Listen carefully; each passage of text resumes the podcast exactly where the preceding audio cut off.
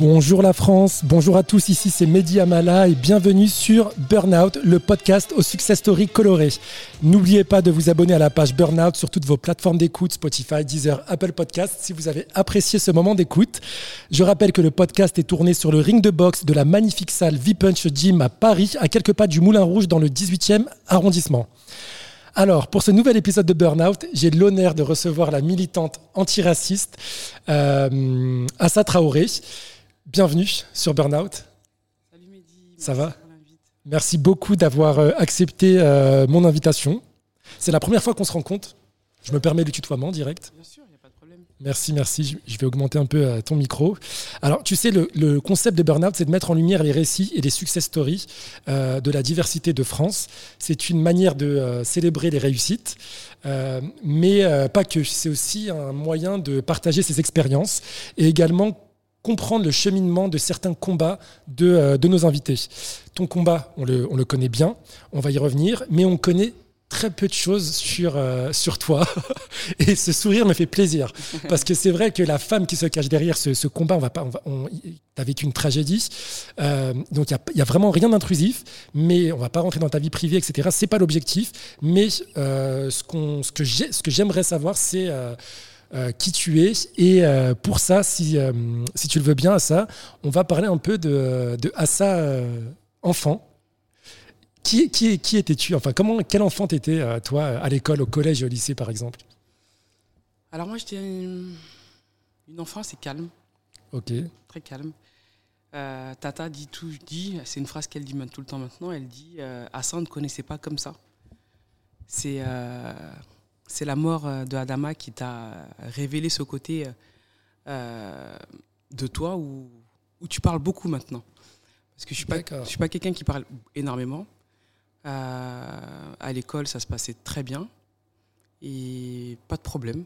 Ok, donc Vraiment pas plutôt, de, plutôt pas de problème. Très, oui, très sage même. Au collège, j'avais même euh, eu le droit d'avoir un casier dans le, dans le, dans le, dans la classe des profs euh, où tous les profs se réunissaient, euh, Ouais, où on pouvait mettre des documents. donc euh, bon élève. j'avais accès. Oui, ça se passait bien. J'ai jamais eu de problème.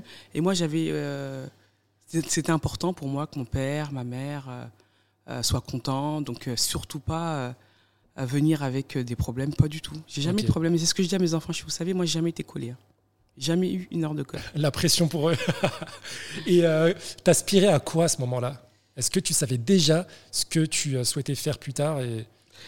Euh, tu sais, pas du tout. Le jour où j'ai su que je voulais euh, devenir éducatrice, c'est euh, en CM2. D'accord. ma maîtresse, Madame Dumais. C'est une maîtresse que j'aimais beaucoup. A fait intervenir des éducateurs PJJ, puis des éducateurs de justice. Et quand ils ont parlé, j'ai dit ah c'est ça que j'ai envie de faire. J'ai envie de devenir éducatrice. Et je suis allée au collège, mais j'avais toujours cette idée-là en tête, euh, c'était de devenir éducatrice. Et je suis venue éducatrice. euh, je suis passée par l'école euh, Parmentier à Paris. Et j'ai commencé mon premier job en tant qu'éducatrice en formation euh, à Sarcelles, dans un club de prévention à Lopège. D'accord. Et non, voilà, c'est vraiment à ce moment-là où j'ai su ce que je voulais faire. C'était pas du tout quelque chose qui m'était passé par la tête. Et euh, qu'est-ce qui te plaît ou qu'est-ce qui te plaisait dans le métier d'éducatrice? Quand je les ai entendus parler, je me suis dit ah c'est ça que j'ai envie de faire. Je veux que tout le monde euh, s'en sorte. Dans, en- dans CM2, quand, ils ont commencé à parler, euh, dans mon esprit, c'était de dire euh, moi aussi, je veux, accompagner les gens à être le meilleur de soi, le meilleur d'eux. Je pars dans cet état d'esprit-là. Et, quand j'arrive à Sarcelles, j'arrive aussi dans cet état d'esprit-là, en tant qu'éducatrice. Et bon, avec la formation, on a appris énormément de choses sur, euh, sur ce métier euh, qui nous forme. Mais j'arrive en tout cas dans cet état d'esprit où en disant euh, tout le monde en tout cas peut avoir sa chance et tout le monde peut réussir. Et je veux faire partie de ces personnes-là qui vont accompagner ces personnes-là. Ok. Est-ce que tu vois un lien, peut-être euh, direct ou indirect, avec le métier que, te- que tu exerces aujourd'hui, avec le combat que tu mènes? Je, je vois le lien que je peux faire avec le combat que je mène, c'est de dire que j'ai appris beaucoup de choses. Euh, j'ai travaillé pendant Sarcelles dans- pendant plus de dix ans et j'ai appris, appris énormément de choses. J'ai appris euh, euh, à écouter, à regarder les gens, ça c'est important. Les codes, les codes de vie de chacun, à respecter les codes de vie de chacun, comment on se comporte avec telle communauté, pas telle autre communauté, comment on se parle, comment on se parle pas. et ça, c'est très important. on ne parle pas de la même façon. Je crois que c'était des, je suis plus sûre si c'était des, des Kurdes, je sais plus trop. On peut pas, quand on leur parle, on les touche pas. Ouais. Et nous, euh, on, a, on a tendance à regarder. On, est tactile. On, est tactile, euh, on se touche. Et en fait, c'est certains codes euh, qui sont très importants. Par exemple, on nous apprend, nous, depuis petit, on nous dit quand je te parle, tu baisses les yeux.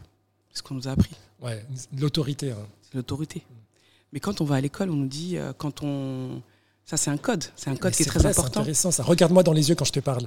Voilà, regarde-moi dans les yeux. Et quand on va à la maison, Baisse les yeux. Baisse les yeux. Parce que quand on te regarde, c'est comme un affront. Et en fait, quand je suis arrivée euh, à Sarcelles, ça m'a interpellée, c'était euh, parce que j'intervenais aussi dans les collèges, et il y avait un professeur qui disait, euh, bah, quand je lui parle, il me manque de respect, il me regarde pas dans les yeux.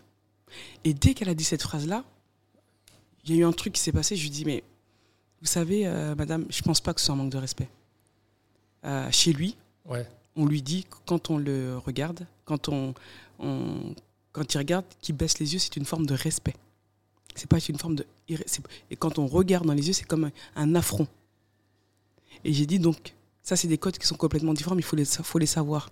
Il faut les apprendre. Vous savez, quand on parle aussi de l'éducation euh, à l'école, euh, bah, c'est des codes qu'on n'apprend pas forcément aussi à des professeurs, comme les codes que moi j'ai appris quand j'arrive dans Sarcelles, euh, qui, est une, ville où on peut avoir toutes les nationalités, toutes les religions, euh, appartenance ou pas. C'est vraiment c'est une très très grande diversité là-bas, avec ses complexités aussi, ses difficultés sociales. Mais il y a des codes. À ça, est-ce que tu penses que les personnes comme nous et comme les mhm. personnes que tu viens de citer, c'est-à-dire de Français issus de diaspora, qui ont hérité, hérité d'une double culture, ont un côté, euh, le mot il est un peu provocateur, hein, mais je le fais exprès, schizophrène. Est-ce que c'est dur quand même parfois hein Et je m'inclus dedans évidemment. Hein. Je dirais pas qu'ils ont un côté schizophrène, c'est que euh, quand on a la double culture, l'intelligence, c'est qu'on manque tous d'intelligence. Toi comme moi, comme tout le monde. Pourquoi je dis qu'on manque tous d'intelligence et de connaissance Parce que si euh, on s'était intéressé, on a été faire des recherches sur la culture de l'autre, sur euh, la religion de l'autre, sur les codes de l'autre, bah, je pense qu'on vivrait encore, euh, encore, encore mieux. Parce que euh, et rien ne serait pris mal, rien ne serait pris comme un affront, rien ne serait pris de, de façon irrespectueuse. Je reprends cet exemple de cet enfant, d'un enfant, de n'importe quel enfant à l'école, où, le professeur ou le principal va lui dire quand je te parle, tu me regardes dans les yeux. Et quand il rentre à la maison, on lui dit. Le daron qui lui dit baisse les yeux quand je te parle. Quand je te parle, tu baisses les yeux. C'est pas c'est pas l'enfant qui est schizophrène, c'est pas c'est la société, c'est l'environnement. Parce que euh, tous, euh, demain, si euh, on va chercher, on va feuilleter, on se dit bon bah quand on va au Japon, bah, les Japonais de, de, telle ethnie, ils se comportent comme ça, ça c'est leur code. Bah, on arrive avec une intelligence encore plus forte et on, vient avec, en tout cas, dans, dans, sur une terre inconnue, mais qu'on connaît. Voilà, mais qu'on connaît et qu'on appréhende. Donc ça veut dire qu'un comportement qui va paraître déplacé pour eux ou irrespectueux, bah, hum, ne le sera pas pour moi. Mais si j'arrive avec cette intelligence, parce que été chercher, j'ai fait des recherches, bah, c'est complètement différent. Donc ils ne sont pas schizophrènes, c'est juste nous qui manquons de peut-être de culture et, et d'intelligence qu'on n'a pas été chercher parce qu'on a les capacités de le faire. Donc nous sommes responsable de, tout ça.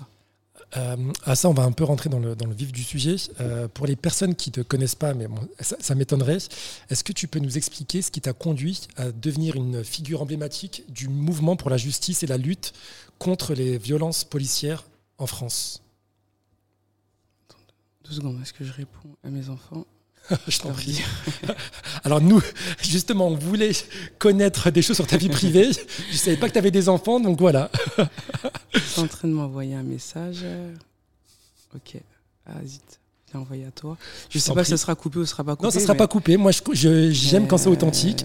C'est euh, c'est enregistré dans les conditions du direct. Et euh, justement, bah, du coup, je vais, je vais te poser une question après quant à ton équilibre pro-perso, maintenant que je sais que tu as des enfants euh, Oui, à ça. j'ai trois enfants, D'accord. euh, Mehdi. Super. Euh, Est-ce que tu veux que je te repose la question ou pas? Ou tu t'en souviens? De comment j'arrive en tout cas. C'est ça pour les personnes qui ne te, qui te connaissent pas. Comment tu es devenu, qu'est-ce qui t'a conduit à devenir une figure emblématique du mouvement pour la justice et de lutte contre les violences policières en France? Ça commence à. hum, Je vais pas dire une figure emblématique.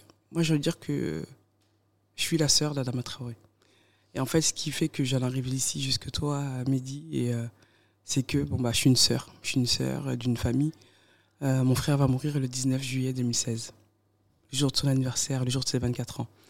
Mais l'histoire, elle commence juste avant, quelques deux jours avant, le 17 juillet euh, quand je dépose mes enfants chez ma mère parce que euh, je suis éducatrice en prévention et je pars en séjour en, Croatie, en Croatie. Je pars en Croatie, un super séjour qu'on avait euh, organisé parce que pour moi c'était important dans mon travail d'éducatrice d'offrir à la jeunesse que j'offrirai à mes enfants.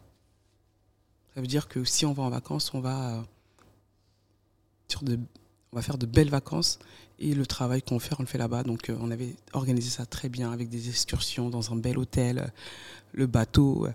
et donc je dépose mes enfants. Je dépose mes enfants, ils alentours de 17h, j'avais vu tout le monde, sauf tout le monde, euh, sauf mon frère, sauf Adama. Et vers 17h, je l'appelle parce que je prends l'avion quelques heures après. J'ai dit Adama, euh, bon bah je t'ai pas vu, je dois partir. euh, J'ai vu tout le monde sauf toi, je voulais te faire un bisou. Il me dit ah ça, je suis parti à Paris. Comme nous on habite à 50 km de Paris, il me dit est-ce que tu veux que je revienne? Je lui dis non non, c'est reste avec tes copains. euh, Je voulais juste t'embrasser. Et je pars. Je pars. Et en sortant de mon quartier, il y a les gendarmes qui rentrent dans le quartier. Il y avait deux de mes petits frères en bas et d'autres, donc j'appelle chez moi. Je dis à maman, euh, j'ai dit à Samba d'appeler les garçons, de monter, de dire aux, aux autres garçons de- des autres familles de rentrer chez eux. Les gendarmes sont rentrés. On avait un sentiment de, de peur. Ouais. On avait peur. À chaque fois qu'ils venaient, euh, c'était une façon aussi d'éviter des problèmes. Dix minutes après, ma mère elle m'appelle, elle me dit c'est bon, ils sont tous à la maison euh, et je pars. Je pars l'esprit tranquille. ouais. Mes enfants sont euh, chez ma mère, euh, tout va bien. Et j'arrive en Croatie le 18. Le 19 au matin, c'est l'anniversaire de mon petit frère. Vers 10h, il m'a, on s'écrit sur Facebook, je lui envoie un message, je lui dis bah, joyeux anniversaire. euh, euh, il me répond. J'ai encore le, le- le- le message. hein. Et il me répond sur Facebook, il me dit euh, merci euh, grande sœur, il me répond. C'est 10h, il est 10h du matin et, et j'avais dit je t'ai acheté un cadeau. euh, ce qu'il me dit mais tu reviens à Beaumont directement quand tu rentres Je lui dis oui comme euh, de l'aéroport, je reviens à Beaumont et j'ai dit je t'ai commandé un cadeau qui arrivera mercredi. Mais je te le ramènerai lundi, comme je suis pas là. C'était pour son anniversaire. Et le 19 euh, au soir, j'apprends la mort de mon frère. Le 20, je suis à Paris. Le 20, je suis à Paris. Et c'est Siga qui vient me chercher à l'aéroport. Ma copine qui vient me chercher. Quand elle a- en arrive, pour moi, c'est pas réel. Ouais, tu dis que c'est pas possible. C'est pas réel. Tu sais, c'est comme le sentiment d'une personne qui a perdu quelqu'un et qu'on n'a jamais retrouvé le corps. Mm. Et en fait, tant que t'as pas retrouvé le corps, euh, le moindre, euh, la moindre petite chose, bah, tu t'accroches à un espoir en disant peut-être que cette personne va revenir. Donc moi, tant que j'avais pas vu, pour Tu moi, c'était pas possible. Mais en Croatie, j'appelle quand même euh, des médias. Ok. Je leur dis, mais. Et tout de suite, je me dis, Oh, on est en été. On est en été, on est le 19 juillet, mon frère, il est mort. Je veux pas qu'on oublie mon frère en septembre. Ça, c'était quelque chose qui m'avait obsédé tout l'été. D'accord. J'avais peur qu'on oublie mon frère. Je voulais pas qu'Adama devienne un fait divers comme on voit dans certains journaux, un jeune homme est mort. Ouais. Et ça, c'était vraiment quelque chose, euh, je me disais, et je, je, je m'imaginais la scène de la rentrée, où les gens euh, allaient déposer leurs enfants à l'école, le premier jour de la rentrée. Euh, je m'imaginais des lycéens rentrer dans leur, euh, euh, dans leur établissement, et je m'imaginais des gens aller au travail et pas connaître Adama. Et je me disais, mais c'est pas possible. Comment des gens qui sont en vacances aujourd'hui peuvent reprendre leur vie en septembre sans savoir qu'il y a Adama Traoré? Donc j'appelle les journalistes tout de suite. Et quand on arrive dans le quartier, juste avant d'arriver dans le quartier, je dis à Siga, je fais attends, je suis pas prête là. Je lui dis parce que si je rentre dans mon quartier et que je vois tout le monde debout et que tout le monde me regarde, ça veut dire que c'est vrai. Et je lui dis, je suis pas prête. Attends un peu. On est resté peut-être 30 minutes. Et je lui dis, vas-y. Et là, je savais qu'une fois que j'allais rentrer dans mon quartier, que ça, allait changer, que c'est fini. Et on le voit hein, dans mon téléphone. Il y a le téléphone avant euh, juillet 2016 et après. On voit que c'est deux mondes différents. Dans ton regard aussi, est-ce qu'on te dit souvent que tu as le regard meurtri? Parce qu'en préparant cette interview euh, à ça, c'est vrai que euh, tu, souris, mais ton regard, il dit, il dit, il dit autre chose. Est-ce qu'on t'a déjà fait la réflexion ou pas? Est-ce qu'on t'a dit que bah, ton regard avait changé depuis cet événement? Pas mon regard. Ouais, on m'a pas, euh, on m'a jamais dit que mon regard avait changé. Après, moi, je suis dans, dans, dans, mon quotidien et dans ma vie toujours, moi, j'ai toujours été contre les injustices. Voilà, j'ai toujours, en tout cas, à ma façon, euh, euh, mené des petits combats, mais des combats suis contre l'injustice, quoi qu'il arrive. c'est quand même dans ton ADN. Oui, c'est pas, ça sort pas de nulle part. Mais c'était interne. Ah c'était interne. Et là, c'est des gendarmes qui tuent mon frère c'est fini. C'est plus interne. Et quand j'arrive dans mon quartier, bah, je vois tous les regards sur moi. Je vois la voiture à l'avance, on traverse tout le quartier. Et en fait, c'est comme si pendant le temps que j'avançais, tout s'était arrêté et tout le monde me regarde. Tout le monde me regarde, tout le monde me suit du regard. Et personne ne bouge. Et parce qu'ils avaient, ils étaient dedans depuis 24 heures. Et moi, j'arrivais. Je rentre chez moi, je vais voir ma famille, mes enfants, tout le monde pleure. Je reste pas longtemps, je reste même pas une heure. Et là, je me dis, ça y est, on a tué mon frère et on le paye. Et je savais que j'allais, en tout cas, faire connaître que mon frère, on l'a tué. Moi, je voulais que tout le monde entier le sache. Je me suis dit, on a tué mon petit frère. Ça restera jamais, mais jamais, jamais dans le silence. Jamais. Et on va mener ce combat. Ça fait sept ans. Le 8 juillet, on va marcher à Beaumont-sur-Oise. C'est la marche de 7 ans. Et même moi, quand je dis le chiffre 7, je me dis waouh, ça fait 7 ans qu'on se bat. Ça fait 7 ans qu'on réclame la vérité et la justice. Quel défi tu as dû surmonter justement euh, à travers euh, ce combat? Énormément. Tu sais, euh, on a subi un acharnement énorme, énorme. Un acharnement qui, pour moi, qui est sans nom qui est même scandaleux, qui est, qui est, honteux. Je pense que dans quelques années, quand on reviendra sur l'affaire Adama Traoré, hein, qui aujourd'hui, moi, est même un cas d'école, mais ça serait, c'est un scandale, comme quand on parle des anciennes affaires. Et en fait, il s'est passé. Ce qui se passe dans l'affaire Adama Traoré, c'est exactement ce qui se passe dans toutes les affaires au début. D'accord? Ce jour-là, c'est important, hein, je veux que, les, que tes, tes auditeurs puissent l'entendre et comprendre ce qui s'est passé ce jour-là bah, on est victime de ce qui se passe depuis l'esclavage et le colonialisme. À 10h, le matin, vers 10h, il y a la mairie de chez nous qui appelle et qui dit que la pièce d'identité d'Adama est prête. Ils appellent Tata. Tata, elle dit euh, Adama, ta pièce d'identité est prête. Avant de partir, elle dit Adama, je t'ai fait du déguet pour ton anniversaire. Il aime le déguet. Mais ce jour-là, mon frère, euh, la pièce d'identité, je pense pas que c'était dans, dans sa, sa priorité. Pas du tout. Il a mis une belle chemise à fleurs, il a mis un bermuda, il a mis un bob et il a pris son vélo. Il faisait chaud. Mon frère, il voulait juste faire un tour de vélo. Il voulait juste faire un tour de vélo. Et il va croiser les gendarmes. Et quand il va les croiser, ce jour-là, j'ai un de mes frères qui subit un contrôle d'identité. Chose classique hein, dans les quartiers. Et je pense qu'à ce moment-là, Dama se dit j'ai pas ma pièce d'identité. Et il avance, il s'arrête pas. Et sans aucune raison. C'est pour ça qu'on en est là encore. Sans aucune raison, mais aucune. Les gendarmes vont commencer à le courir après. Mon frère va courir. Mais ce qui est important à ce moment-là, c'est que la pièce d'identité est une prolongation de nos vies. La prolongation a été une extension de la vie d'Adama.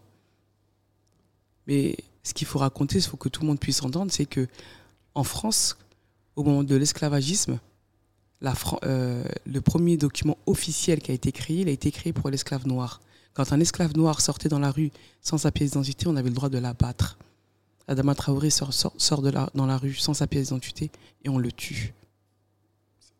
Et ça, c'est l'histoire française, c'est pas moi. Et aujourd'hui, euh, quand la Cour européenne condamne la France pour contrôle faciès, c'est ciblé. C'est pas moi qui le dis, c'est pas toi, Mehdi. Il y a un réel problème. Et ce réel problème dépend de nos vies. Et ce jour-là, mon frère, il est mort. Et dans cet appartement, les gendarmes, ils vont pas mentir. C'est ça qui est fou. ils vont pas mentir. On n'est pas dans cet appartement. Toi, tu n'y es pas, moi, j'y suis pas. Et ils vont dire la vérité. Et le système va ensuite les pousser à changer. Et surtout, ils vont se dire, ils vont pas se dire que l'affaire Adama Traoré va prendre cette ampleur. Donc ils vont parler parce qu'ils ont l'habitude. Ce jour-là, ils vont nous dire que quand ils arrivent dans cet appartement, Adama a le ventre contre le sol, une main sous le ventre, et qu'ils vont monter sur lui. Que un va monter au niveau de ses jambes, au niveau de la poitrine et un au niveau du cou. Et mon frère va porter plus de 250 kilos sur lui. Ça va, ça va durer près de 9 minutes. On va le calculer grâce aux appels téléphoniques. Ils vont nous dire qu'Adama va dire Je n'arrive plus à respirer. Il va dire exactement les mots qui ont choqué le monde entier, les mêmes phrases que celles de George Floyd Je n'arrive plus à respirer. La, la vie va faire qu'Adama va mourir et George Floyd va mourir exactement de la même façon. Et ils vont traîner Adama dans ce véhicule et dans ce véhicule, Adama va leur dire J'arrive plus à respirer il va piquer de la tête, il va uriner sur lui. Ils vont pas, ils vont pas l'emmener à l'hôpital, ils vont aller le jeter dans cette cour de gendarmerie. Et quand les pompiers vont arriver, ils vont nous dire, euh, faut lui retirer les menottes. Les gendarmes vont mentir après, parce qu'ils vont dire qu'ils ont apporté les premiers soins à Damas, ce qui est faux, parce qu'il a les mains dans le dos, il n'était pas en position de PLS. Et les pompiers vont insister, c'est les pompiers qui vont leur dire dans la déclaration, en disant c'est un jeune homme de 24 ans, on ne peut pas le laisser mourir, il faut lui retirer les menottes. Et mon frère était, déjà mort, c'est trop tard. Et on va se battre parce qu'ils vont faire ce qu'ils font dans toutes les affaires aussi. Quand ils vont tuer une personne des quartiers, quand la police est responsable ou les gendarmes sont responsables de un de nos morts, on va le criminaliser, on va le déshumaniser. C'est comme si que nos vies ne tenaient à rien et que nos vies commençaient ce jour-là.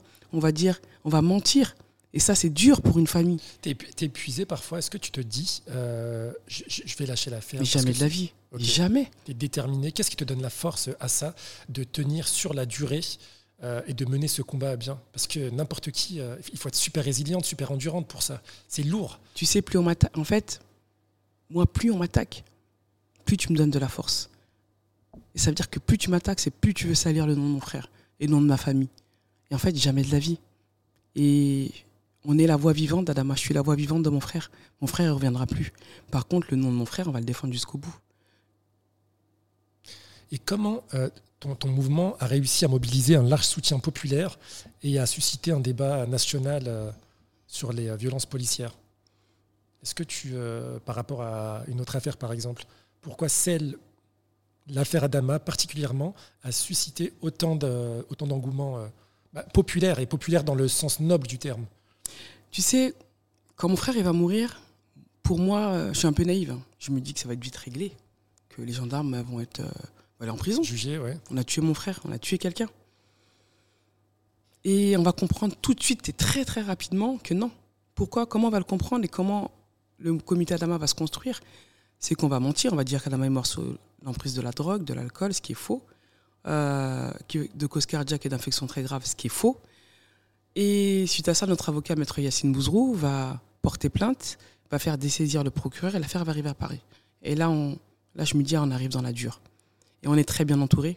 On est bien entouré hein, de, de, militants qui vont nous dire euh, euh, à ça, il faut, faut monter un comité. Sauf que Assa Traoré, c'est pas une militante. Assa Traoré, c'est une sœur. C'est la sœur d'Adama Traoré. Assa Traoré, c'est une famille de victimes. Et Comment avant, tout. Non mais c'est ça en premier. Je suis la sœur d'Adama Traoré. On est une famille de victimes. Par contre, je le dis, nous sommes une famille de victimes, mais, mais nous serons jamais leurs victimes, jamais de la vie. Par contre, la reconnaissance de la mort de mon frère, aujourd'hui, je l'ai eu. Le monde entier, euh, le nom d'Adama, aujourd'hui, est devenu un symbole des violences policières. Tout le monde sait. Les expertises sont sorties. Les gendarmes sont responsables de la mort de mon frère. Et ce comité va se monter à mon image, à l'image de ce qu'on est, de ce qu'on est, toi, moi. Tu t'es déjà senti en danger? Tu as eu des pressions particulières, justement, pour euh, te faire taire? Et bien sûr. La dernière en date, il y en a plein, tu sais. Euh, euh, quand on va commencer à, réclamer la vérité, la justice pour Adama, déjà on met tous mes frères en prison. Donc c'est une, pression, hein, c'est de l'acharnement, un par un. Parce que bah, quand tu es un homme des quartiers, tu n'as pas le droit de parler. Hein. Tu, parles, on te met en prison. On comprend pourquoi les prisons sont pleines. Euh, et la preuve, mon frère va faire 50 prisons pour tentative d'assassinat contre 92 gendarmes.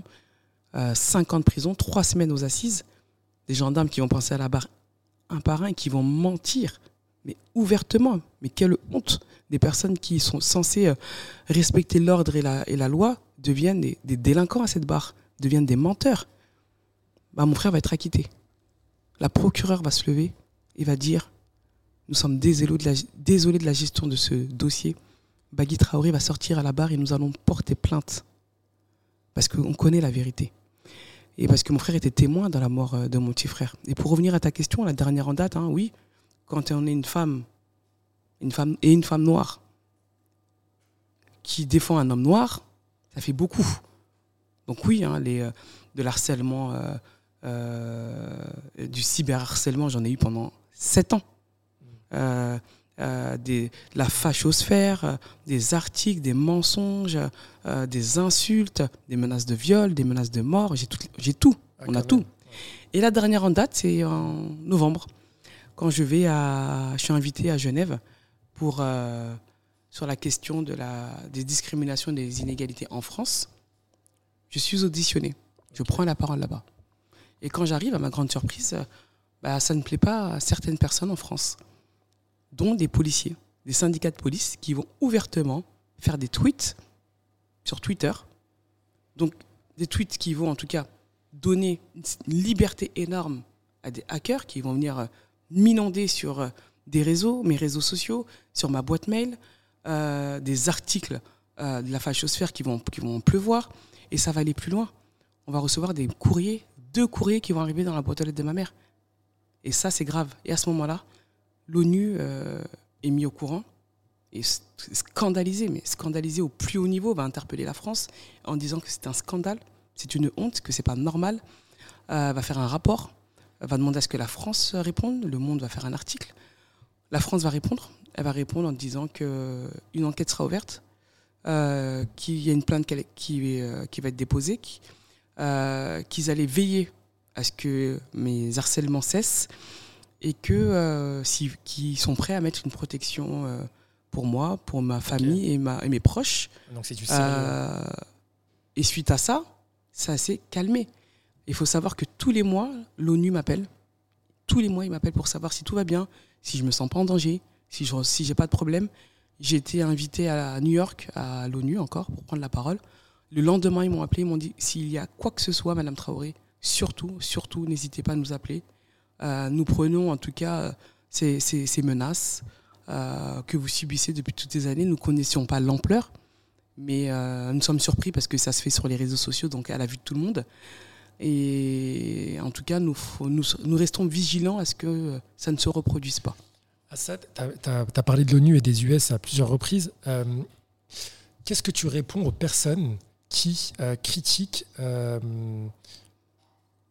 la chose suivante, euh, c'est-à-dire qu'ils disent que tu as un fantasme autour de, du combat que mènent les Afro-Américains, un peu comme Rokaya Diallo, visiblement, d'après euh, les, euh, les, critiques, et que tu essayes de le, rapatrier en France.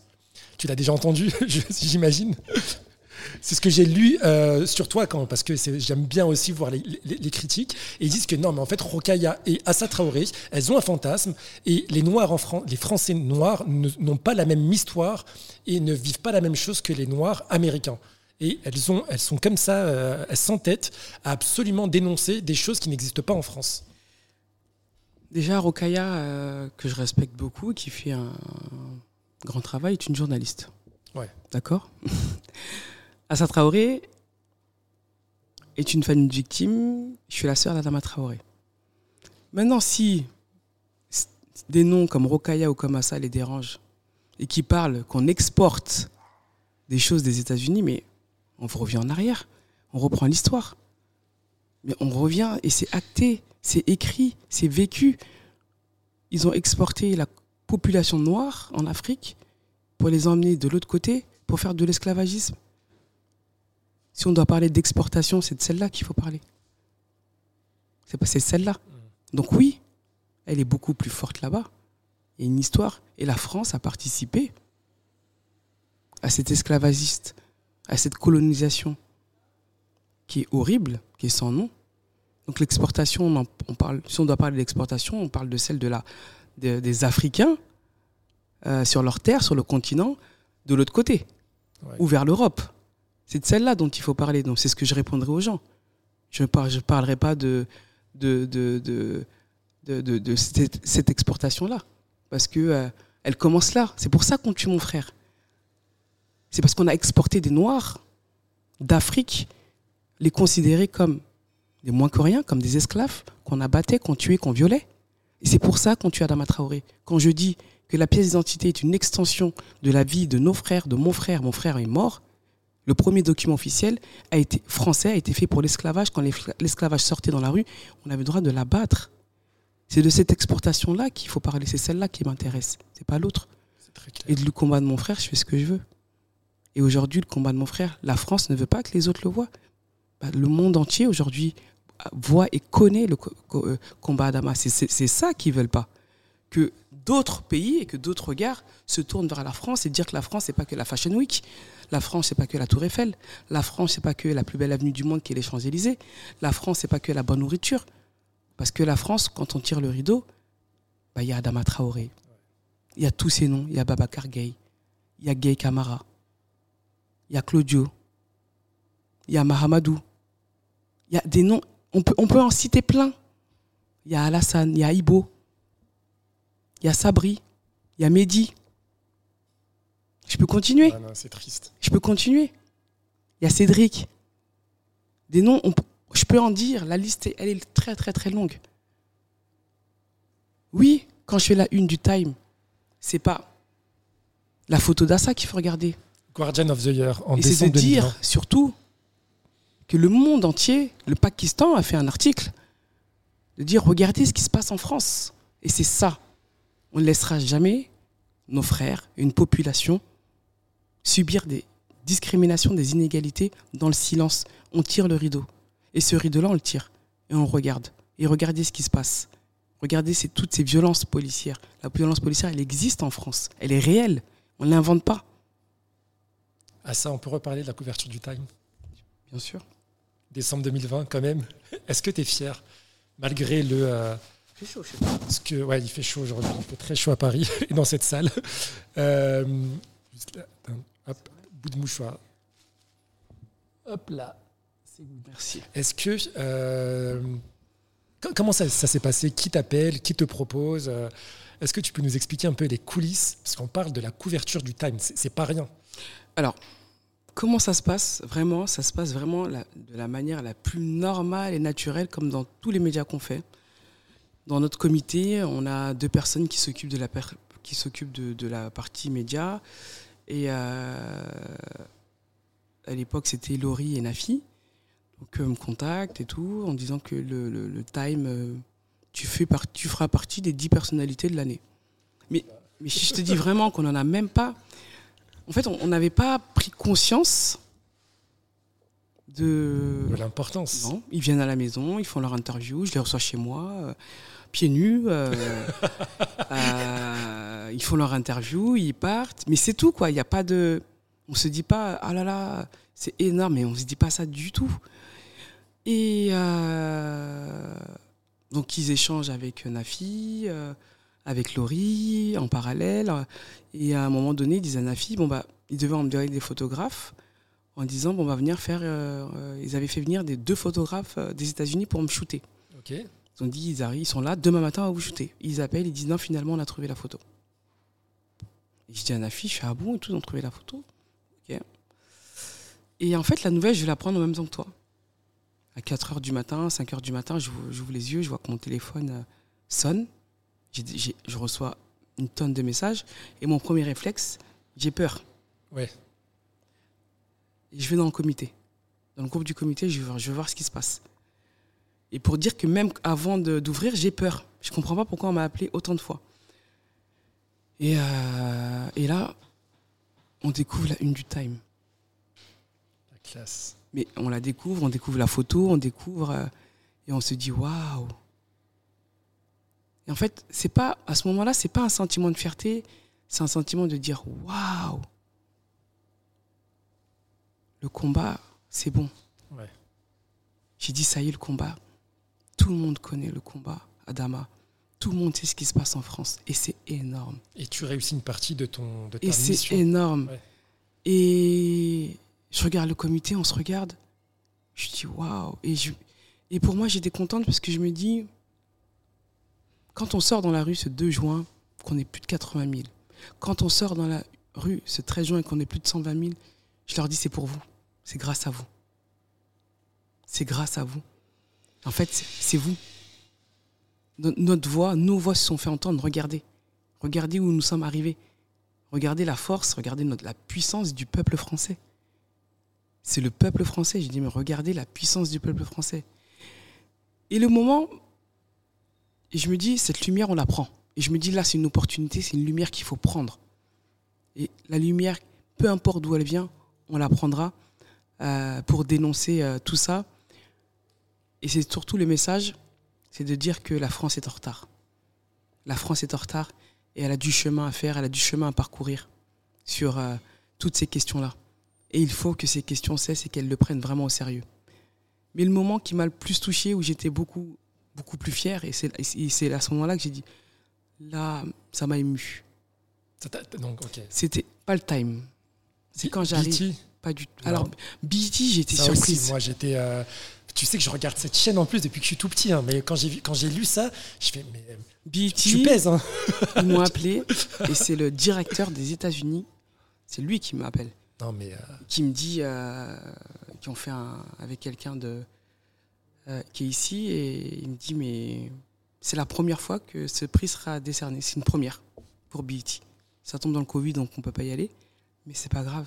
C'est ouf, et je me dis mais c'est énorme. C'est ouf. je me dis waouh encore et je me dis et je regarde les autres parce que tu sais dans les combats Mehdi il faut donner de l'espoir et du rêve Toujours. on ne peut pas combattre dans la dure.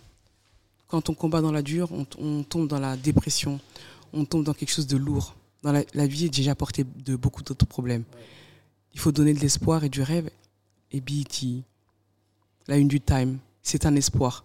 C'est un espoir pour dire que faut pas lâcher, il faut continuer à y aller. Et il faut y aller. Et le moment où moi j'étais le plus ému, vraiment, c'est quand j'arrive aux États-Unis. Et j'ai pleuré ce jour-là. Et c'est quand j'arrive sur la 5e avenue, sur ce mur immense, le nom d'Adama collé avec plein de noms, Marielle Franco, George, Floyd qui sont juste à côté, et d'autres noms euh, morts sous les coups euh, des, des violences policières, et je vois le nom de mon frère. Et là, je me dis, oh. Et là, j'ai un sentiment, je me dis, euh, pourquoi je suis toute seule ici? Et je me dis, pourquoi il n'y a pas tout le monde avec moi pour voir euh, ce travail qu'on a parcouru euh, et ce travail qu'on a fait? Et quand c'est le nom d'Adama, mais en fait, c'est une voix pour toutes les autres victimes aussi. Super clair. Je voulais avoir ton avis sur un, concept que j'ai découvert il y a quelques semaines, la charge raciale. Donc je ne sais pas si tu en as entendu parler. Donc après la charge mentale, il y a la charge raciale. Et moi je suis content d'avoir découvert ce, ce concept parce que j'ai réussi à mettre un mot sur des, situ- des situations, soit que j'ai vécu personnellement ou que des personnes autour de moi ont vécu. La charge raciale, en gros, c'est euh, un poids supplémentaire que les personnes racisées doivent euh, vivre, auquel elles doivent faire face euh, en entreprise, dans la société. Je te donne un exemple.